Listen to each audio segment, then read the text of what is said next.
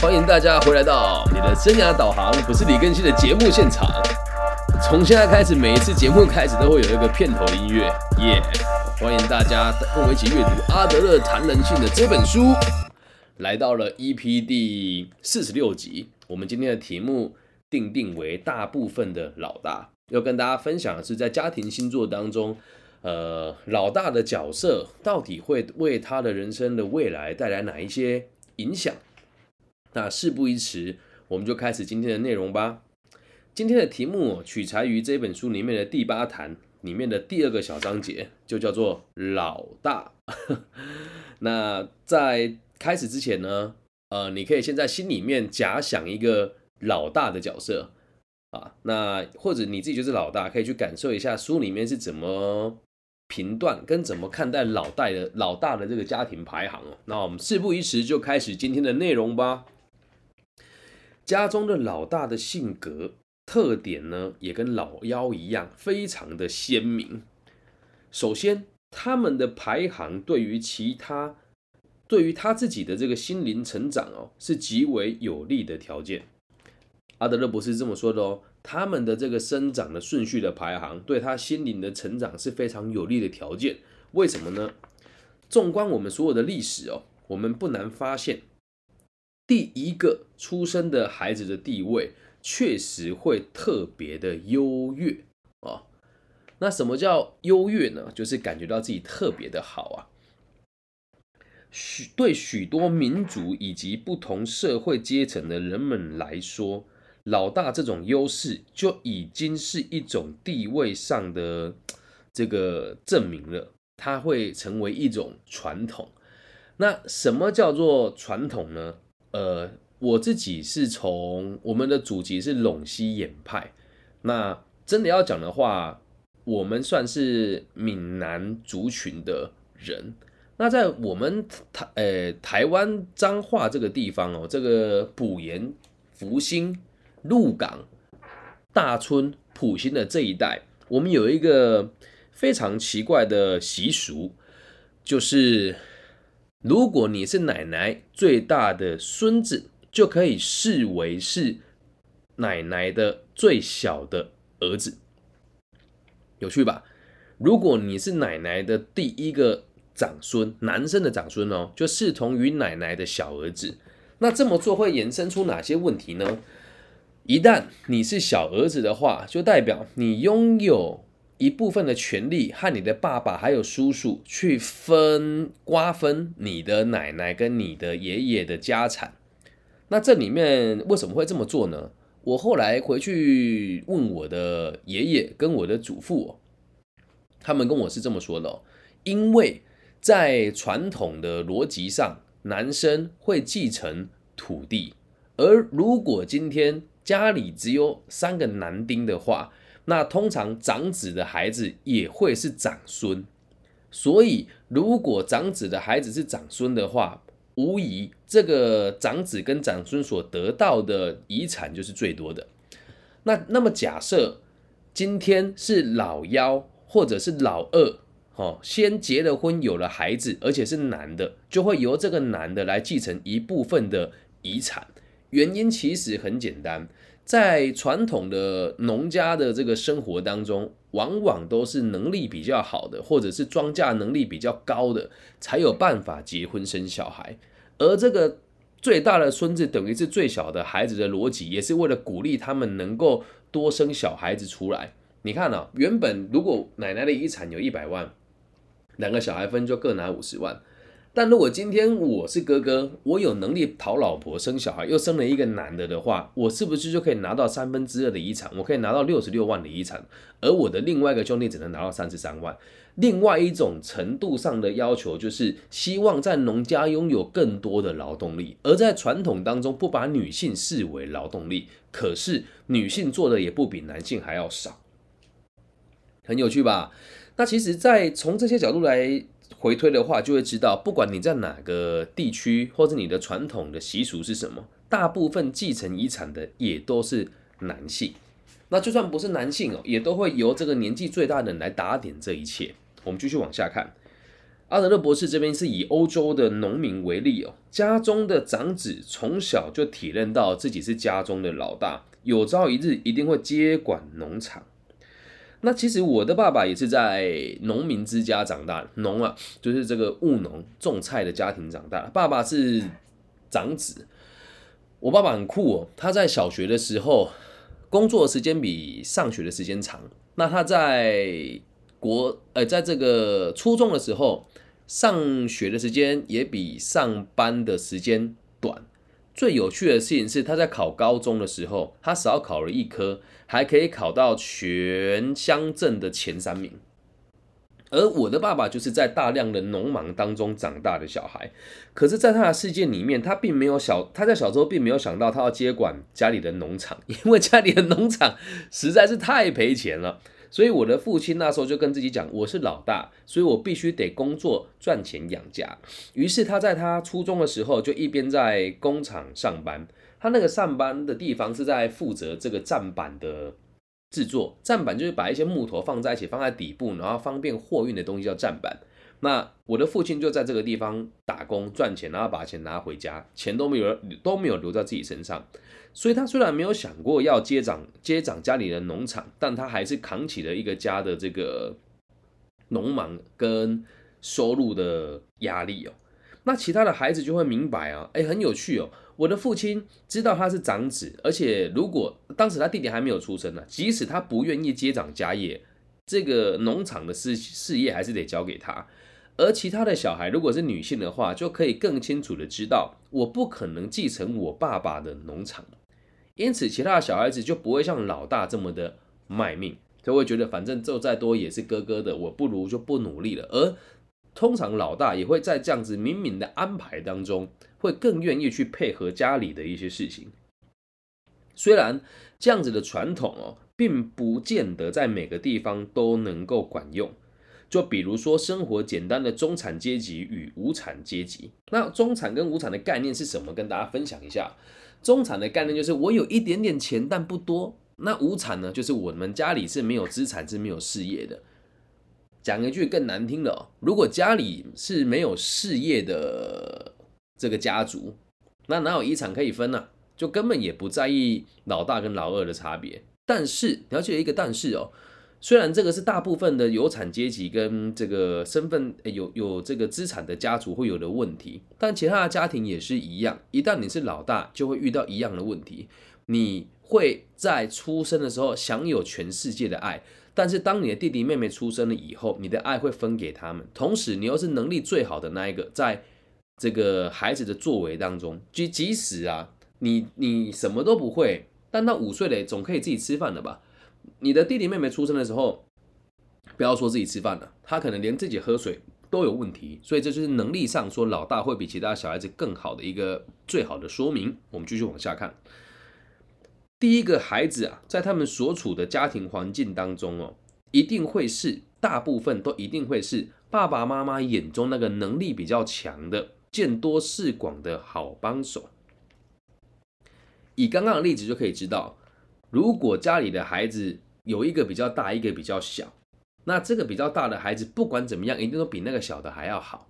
我们讲说在家庭的贡献上面，因为他就算再怎么调皮，他也有能力自己吃饭，或者是可以协助你递一些东西。而这个刚出生的婴儿基本上就跟废物没两样，这不是贬低的词哦，真的婴儿是一点功能都没有的。所以你会对婴儿有无限的包容心，而对这个。你比较大的这个孩子就会觉得你应该要体谅我。那大部分的孩子为了迎合父母的需求，他也会愿意配合。所以这就是为什么老大通常都是父母眼中能力强跟见多识广的好帮手。在我的家庭里面，刚好就我跟我姐姐两个小孩，也确实从小到大，爸爸妈妈都会给姐姐更高的评价。但这也是事实，我姐姐什么都比我还要好，功课啦、长相啦、人缘啦，每一个东西都比我还要好。那我一辈子都在追逐他的背影，就到呃出哎后来是因为发生了某一些事情，我的呢我们家的家庭顺序是有一点导致的。现在我比较像哥哥，他比较像妹妹，所以记得哦，我们这边讲的出生的顺序哦，我认为仅可以应用在年纪比较小的孩子上面。如果家里有发生过重大变故的，很有可能这个顺序会被改变。如果你在家里是弟弟比哥哥还要成熟，而全家的压力都压在这个弟弟身上的话，这时候这个弟弟的角色就会变成是哥哥的这个逻辑，能够了解吧？所以一个家里面如果是老大的排行，你常常被人家当做是能力比较好的，然后见识比较广的人的话，你就可以预见哦，这样子的状况之下，你会经常被别人托付重大的责任。那在家里，如果孩子可以被托付重大责任的话，就代表这个孩子是很重要的。就反比说，呃，回到以前的农业时代，我需要孩子帮我收割稻米。那家里有三个孩子，有两个目前还没有办法工作，而有一个目前已经六岁，他可以来协助我收割我的农作物。那这时候，我们就会赋予他这个责任。而孩子里面，孩子的心里面会有这个想法哦，嗯，孩子里面会有这个，我可以帮忙他。那父母的心中哦，会怎么想呢？他会说，你呀是所有孩子里面哦最高的，也是最强壮的，年纪也是最大的，而且也是最聪明的，别人都比不上你，会有这样子的感觉。因为在你手忙脚乱的时候，只有一个角色能够帮助你，往往都是老大的这个孩子。但我必须得要补充说明哦，是在孩子还很小的时候，而不是在于长大了以后。如果今天每个孩子的年纪都到十岁以后了的话，那这样子的论点就有可能被推翻。而且我们所说的是在他的成长过程当中的倾向性，而不是百分之百正确的一个论述哦。继续往下看，如果你在家里面排行老大的话，又没有遇到任何的人生上的阻挠跟阻碍，持续的往这个方向去成长。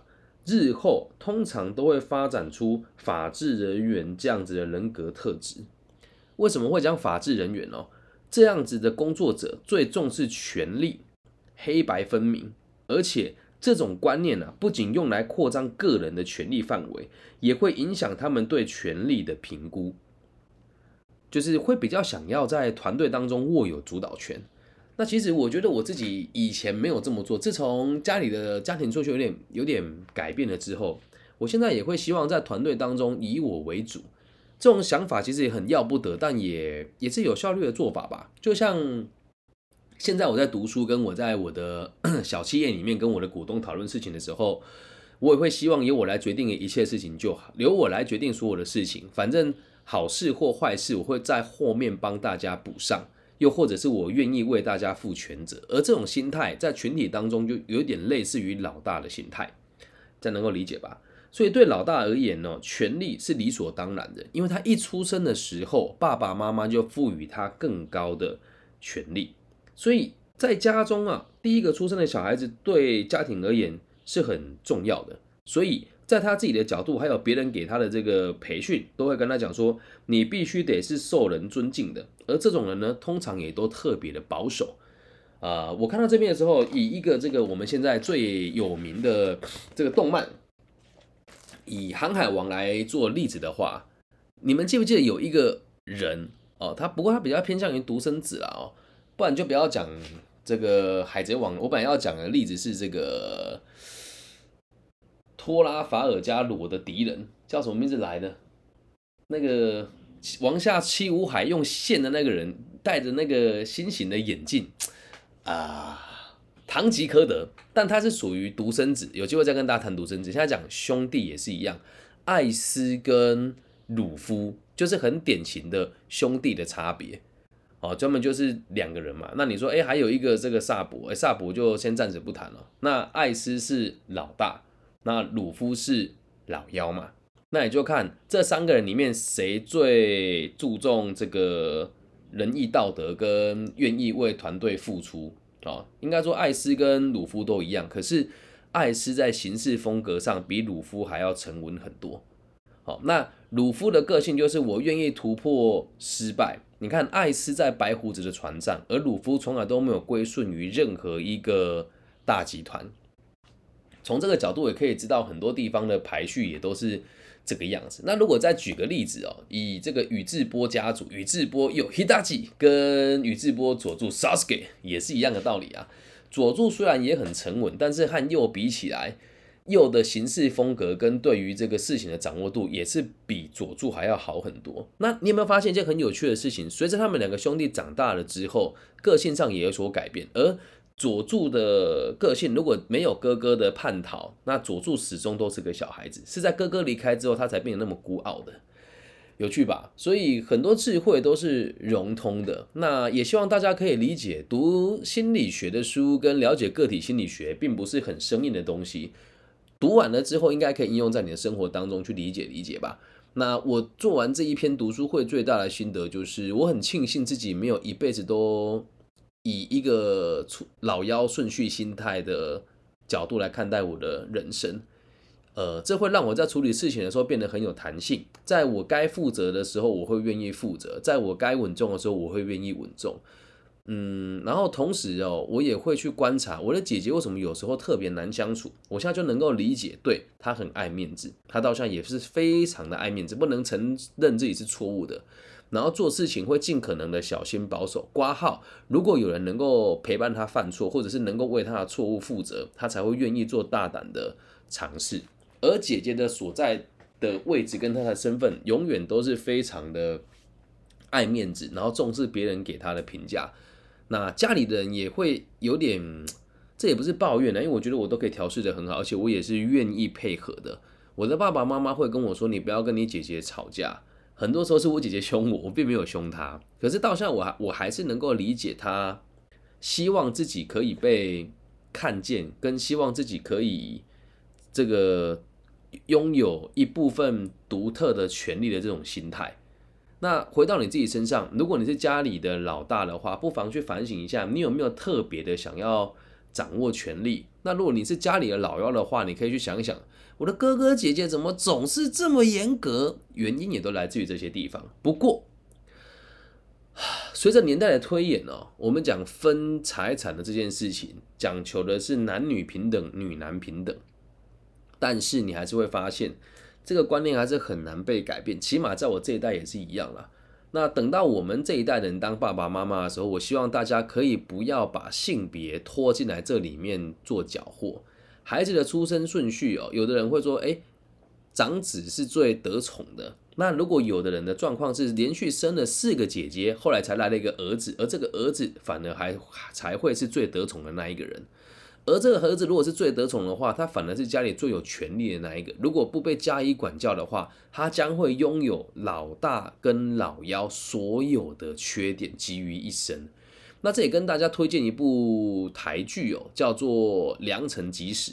里面的第三天还是第四天，里面有一个角色叫洪允荣，就完完全全的体现了一个败家子该有的所有的特质。哦，就是集所有宠爱于一身的公子哥。那我们再补充一下啊，最后跟提醒跟大家提醒哦，有时候家里的兄弟手足跟兄弟姐妹，并不是只有来自于你的爸爸妈妈生的孩子。如果今天是三代同堂，爷爷奶奶是家里的主要握有权力的人，而你的叔叔、你的姑姑，还有你的这个其他的亲戚的小朋友，年纪跟你相仿，活在同一个家庭当中，他也可以视为是你家庭星座的一部分。那这里比较特特殊的一点是，当时阿德勒博博士在写这本书的时候，是背景在一九零零年的德国。那在农场里面，大部分都是两代同堂嘛，哦，大部分啊。那在我们华人的市场里面，很多是三代同堂，所以这里并没有考虑到隔代教养跟大家庭的这个逻辑。那也希望大家可以参考参考就好，毕竟与时俱进才是最重要的嘛。那个体心理学这样子的学问，我个人认为虽然有点过时了，我们说阿德勒博士的立场，但是以长期来讲的话，它还是非常的有道理的。好，那以上就是这一集全部的内容，在明天，诶，在下一集也不一定是明天哦，我们会跟大家介绍在家里排行里面扰二它的逻辑会又是什么样子呢？那也希望大家可以。追踪我们的频道，那陆陆续续有很多大陆的听众朋友会问说怎么跟我联系啊？其实你用网易云或者是微信加我，我都会回复大家。我的微信号是 B 五幺五二零零幺，那网易云上面你私信我，我都是看得到的。那其他地区的朋友可以透过 Facebook、Instagram、YouTube 等等不同的平台搜寻我的名字，都可以找到我联系方式。我叫李更新，木子李，甲乙丙丁戊己更新的更，然后王羲之的羲。希望我们的节目的存在可以带给大家更多不同的这个感受，同时也可以为这个世界带来更多稳定的可能性。我爱你们。结尾还是要来段音乐，谢谢大家的收听，这我自己做的音乐哦。喜欢的话记得分享、按赞、加订阅。我爱大家，晚安。有点没意义的音乐，拜拜。